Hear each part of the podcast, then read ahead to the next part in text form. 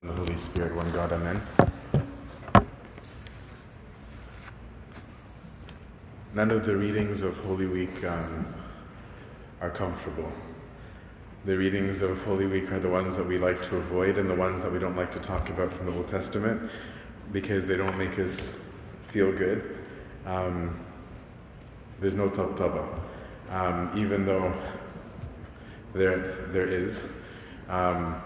But it's a difficult week and it's on purpose. And the theme that I'm trying to maybe meditate a little bit on daily this Pascha is the day of the Lord, which you've heard being said over and over and over again. And just as a repetitive kind of functional model to understand the day of the Lord, or the creation meeting its maker. If you think of if somebody's trying to build a staircase, if they're building it to carry a certain amount of weight, but they skip steps, they forgot, they didn't read the instructions, it doesn't matter what the intention was, what the knowledge was, but they didn't build it right. It's waiting for its confrontation with the lie of its wrong structure. Whether you gained weight, whether somebody came over that was heavier than you, 5 people went down the stairs, you were carrying furniture. There's a day where the test of that lie is manifested and the whole thing falls apart because it wasn't built right. Which suggests that there is a right in existence, right? And that's why if you pay attention to the readings of the morning Paschas, we're going through the whole story of our relationship with God to understand that we were created to be a particular way. And when we left that particular way, all went awry. And it was well and good in the minds of men to live like there'd be no confrontation. But the incarnation of the Lord was this confrontation. It was the day of the Lord where humanity was coming face to face with its Creator. And so the morning readings take us to creation. Tomorrow morning we're going to read the fall, right? We're going to read about the reboot, the control, delete with the flood, right? And then we're going to read about still humanity was saying no. So God makes a covenant, even though that's not what he wanted, with one person, right? That his nation would become them and that we're waiting for the solution that would come. Today I want to focus on a subset of this day of the Lord, okay? Imagine if you started off as a happy family. Everything was great. But then you have an internal dispute. The family breaks apart, and you now have a long-distance relationship with one another. Everyone in the family has spread out. Some of you might have maintained your relationship with Dad, but others went far away and wanted to have nothing to do with him. But it is not uncommon eventually if you want to live like those that are far away, where it looks better to live far away from Dad than to live with Dad. This is the struggle that many of us have. We've also spent such little time with Dad that we treat him like the thing of story. Dad just becomes a myth. Right? It's something that we have in the background as, yeah, nice story, there's this thing that happened back in the day, but it's just a story. And this is why the Lord says to us in the prophecy of the first hour of this night, return to me and I'll return to you. And it's not because he's positioning or being stubborn, it's because he never left. We left. And he's saying, come back to me to be restored. But we'll come back to this theme. Today in the morning we were reading about the fig tree. And I want to meditate on the concept behind this fig tree to go through some meditations on the rest of today's reading. What was the lie of the fig tree? Some people get very upset. It explicitly says it wasn't the season. So why is Christ coming and telling the tree, give me something? The issue is that the fig tree was pretentious, right? Pretentiousness, attempting to impress by looking greater or more important than it actually was. The fig tree was giving off this look as though it had fruit, and it didn't. It had all the look as though it was in season. So when you walk up to it, you're expecting to be able to find this fruit because it looks like it's the time of fruit, but it wasn't. It was lying. There was actually nothing in this tree. This pretentiousness meets its day of the Lord, its reckoning, the moment when the staircase falls apart, when what it's claiming is confronted.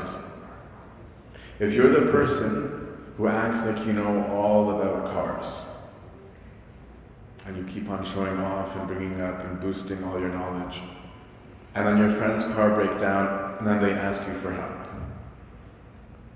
If you made it all up, you fall apart at that moment. Imagine how you look when it's discovered you don't know what you're talking about. Pretentiousness is very dangerous, and we see it in a lot of the readings, and if we reflect, I think we'll see that we see it a lot in ourselves. Now let's look at the ways that we are pretentious, like the fig tree in church, when we have this pretentiousness of righteousness, looking more righteous than we actually are. And the group that was zoomed in on in today's reading, but they're not the only ones, and I think we all are one of these at heart, is the Pharisees. Right? I think the church is full of Pharisees, myself included.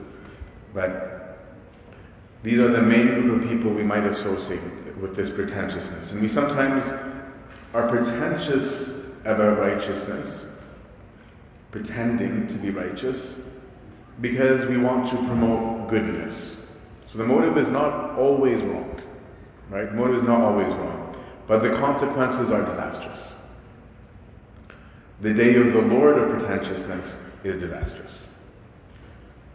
The Pharisees, in one of the readings it says, don't be like the Pharisees from this morning, who when they pray, they do it publicly. When they give alms, they give it publicly. The Pharisees gave alms so publicly that what they actually often did was they sewed money to the back of their clothes, so that if somebody needed money, they could just take it off of them. But of course, when you've got money sewed to your back, you stand out because it's weird and because it makes noise. So that everywhere they walk, everybody can hear the jingle of these very righteous, generous Pharisees. But what are the effects of pretentiousness, especially when it's fake righteousness? It makes people standoffish, right? On the one hand, it's good that some people got money. That's nice. But it made some people feel like they were the elite class, the Pharisees, or the fake class. So some might actually feel cold or aloof, distant to them. And people might dismiss these kinds of people as being fake and then say, so why would I even go there? They're all fake. And people will be more attentive to their mistakes because of their assumed pretentiousness. When you act intentionally to be more righteous than you are, everybody's looking for your mistake. Now you've made everything under the microscope. These are the people at church that everyone is staring at, almost happy when they make a mistake to prove that their good works were fake. And the problem is not the good work. The problem is not the giving. The question is it fake? The person who's not pretentious has nothing to fear. The issue is when it's fake. And for others, so for some, they'll be standoffish. Others react to pretentiousness, making them feel incapable or inadequate. Imagine if another person looks at someone's pretentiousness and thinks that that's how they're supposed to be. If people start thinking, oh, I should be giving that much money, but I don't even have it. Or I should be giving that much time to the service, like that super servant that everybody's talking about. Or I should memorize those verses, or I should be as good as that deacon. I'm using the jingling as an example, but we do it in real life all the time in different ways. Imagine if someone makes a big show of always being at liturgy 20 minutes before a Buddha. But there's another person who has a brand new baby and can't do that anymore.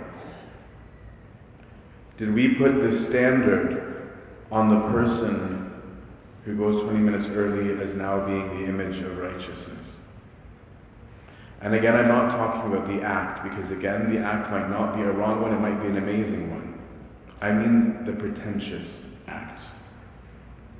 The act of wanting to show, wanting to be seen, and presenting yourself like the fig tree, as plush and full and ready to be plucked when we're not. And the pretentiousness of the Pharisees was not just in the money, it's also in the words. Like the prayer of the Pharisee that we didn't read tonight. Thanking God that he's not like this sinner. When he was maybe not the same sinner as the guy he's pointing at, but he's a sinner. Pretentiousness of words is very dangerous. When you start proclaiming, especially when full of hot air, truths that you don't live, we damage people. Imagine if we tell someone that lost a child that it's sinful for them to be saddened, because you pretentiously believe that you have reached the virtuous state of detachment where even death doesn't touch you. You might make this person either hate the God who expects them not to grieve, or feel completely distant and unworthy of him because they feel they fell short. I saw this at an Azan one time.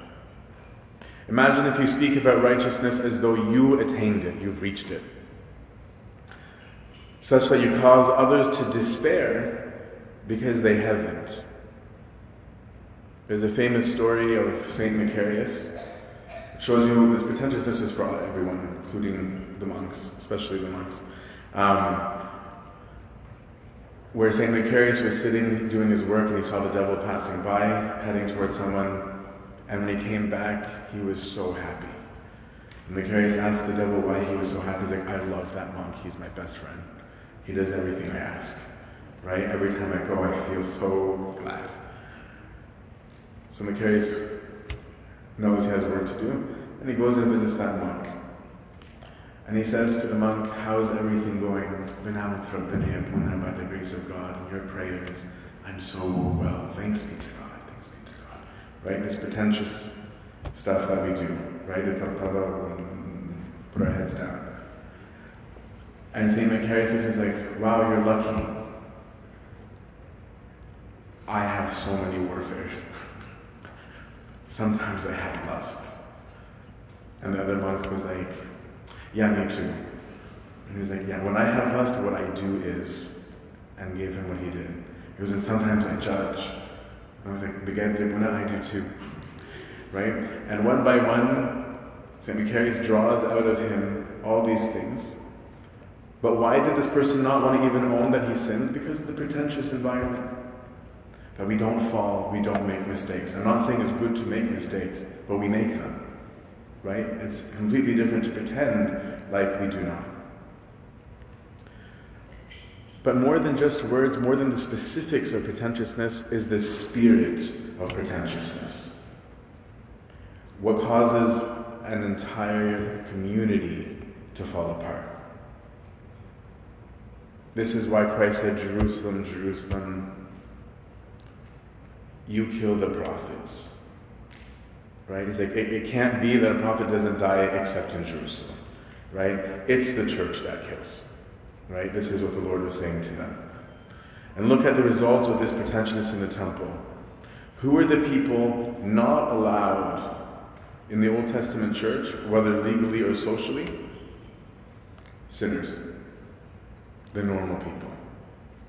Suddenly they were the ones that couldn't be where they most needed to be. If you were someone who didn't measure up to the perfection of the law, and you weren't secretive about your not measuring up, in other words, you weren't being pretentious in the opposite direction. Basically, you had no place, so you left. This is what was meant in one of the prophecies we read tonight of saying, they hate him who reproves at the gate.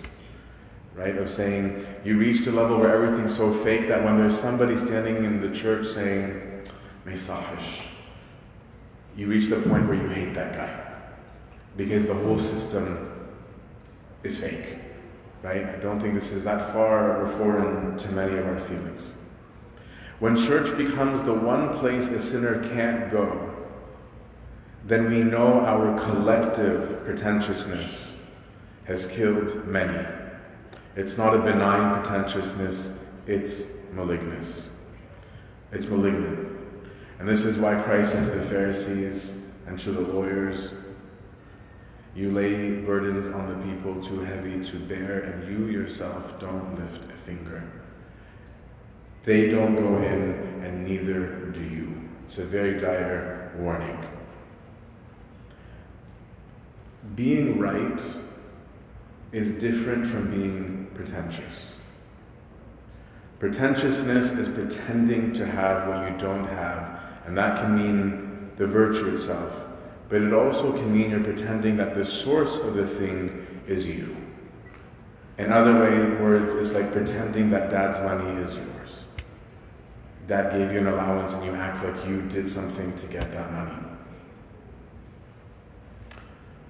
This produces an effect where people think they're supposed to please you in order to access the grace. This is especially dangerous in clergy and servants. It's dangerous in everybody, but it's especially dangerous in clergy and servants, and hence why two readings of the morning prophecies were directed specifically at the priesthood, of saying, "How dare you do these things to my sheep?" It's a scary and dire warning. If we pawn off dad's stuff like it's ours to hand out, we make ourselves gods. It's the ultimate pretentiousness. If a person thinks that they can't come to church because of abuna or a servant, somehow we have conveyed that the source of grace and membership in the body is someone other than Christ. Yet our God, who is not being pretentious, was the complete opposite of all of this. He knew the hearts of those who fell short, and he knew the heart of those who pretended. Who did he spend his time with? The commoners, the sinners, the poor, the marginalized, the widows, the orphans. And these people weren't afraid of sitting with Christ, unlike the Pharisees and the priests, because they weren't pretending.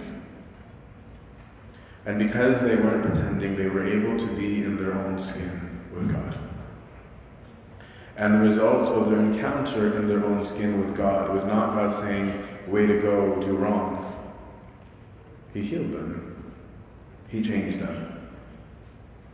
Even when they were caught doing the most despicable of things. The woman caught in adultery, she was caught red-handed, right? It's a very disturbing scene when you think about it, because somebody's walked in on someone's bedroom and torn them apart. It's very weird. And they drag this person to the feet of Christ and say, "She's guilty, this is death penalty." And what does the encounter, what is the day of the Lord like for this woman? He acts as her defense. He tells them, whoever has not sinned because they're being pretentious can go ahead and cast the first stone. And when they walk away, he says, "Woman, my lady," he elevates her, he gives her dignity. He says, "Where are your accusers?" What is the Hebrew word for accuser? Satan. "Where is your Satan?" And then he says to her, "And I am not your Satan." The encounter of the sinner with Christ is healing, not judgment. The encounter of the pretentious one is judgment. This is why in the first hour tonight it says, "Seek the Lord and live." Want him, you'll find healing. And not being pretentious doesn't mean pretending to be sinful either. It's a different kind of pretentiousness. It doesn't mean hide when you do right even. right? The goal here is not to never do right and no one know that you did something right. That's not pretentiousness. It's saying, don't pretend. All of us are in need of healing. There are things we're going to get right, and there are things that we're going to not get right.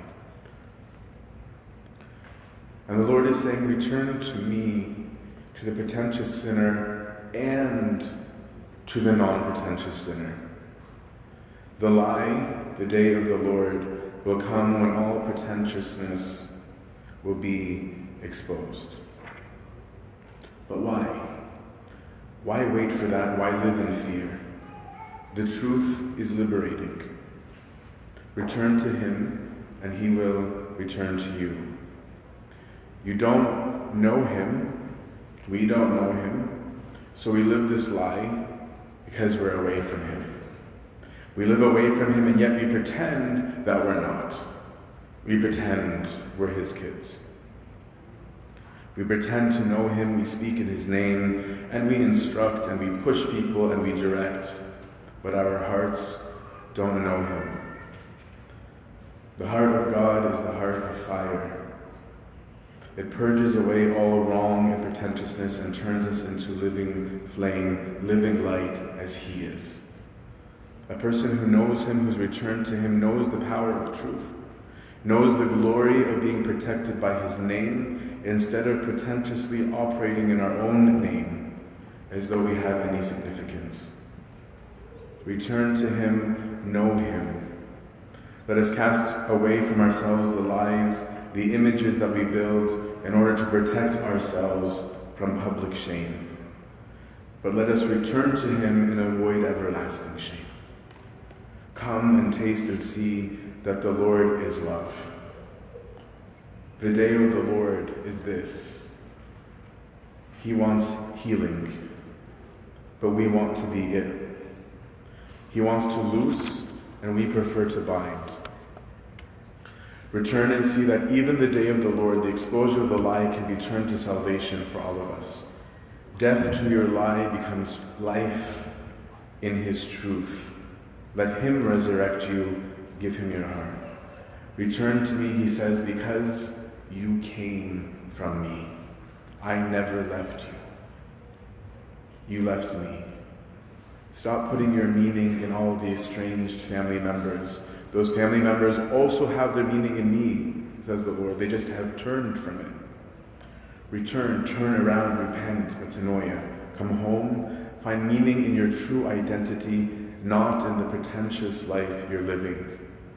Come, return to me and be secured in the source of all life, your King, your family, the source of your eternity. Return and find peace in His life-giving embrace from the cross.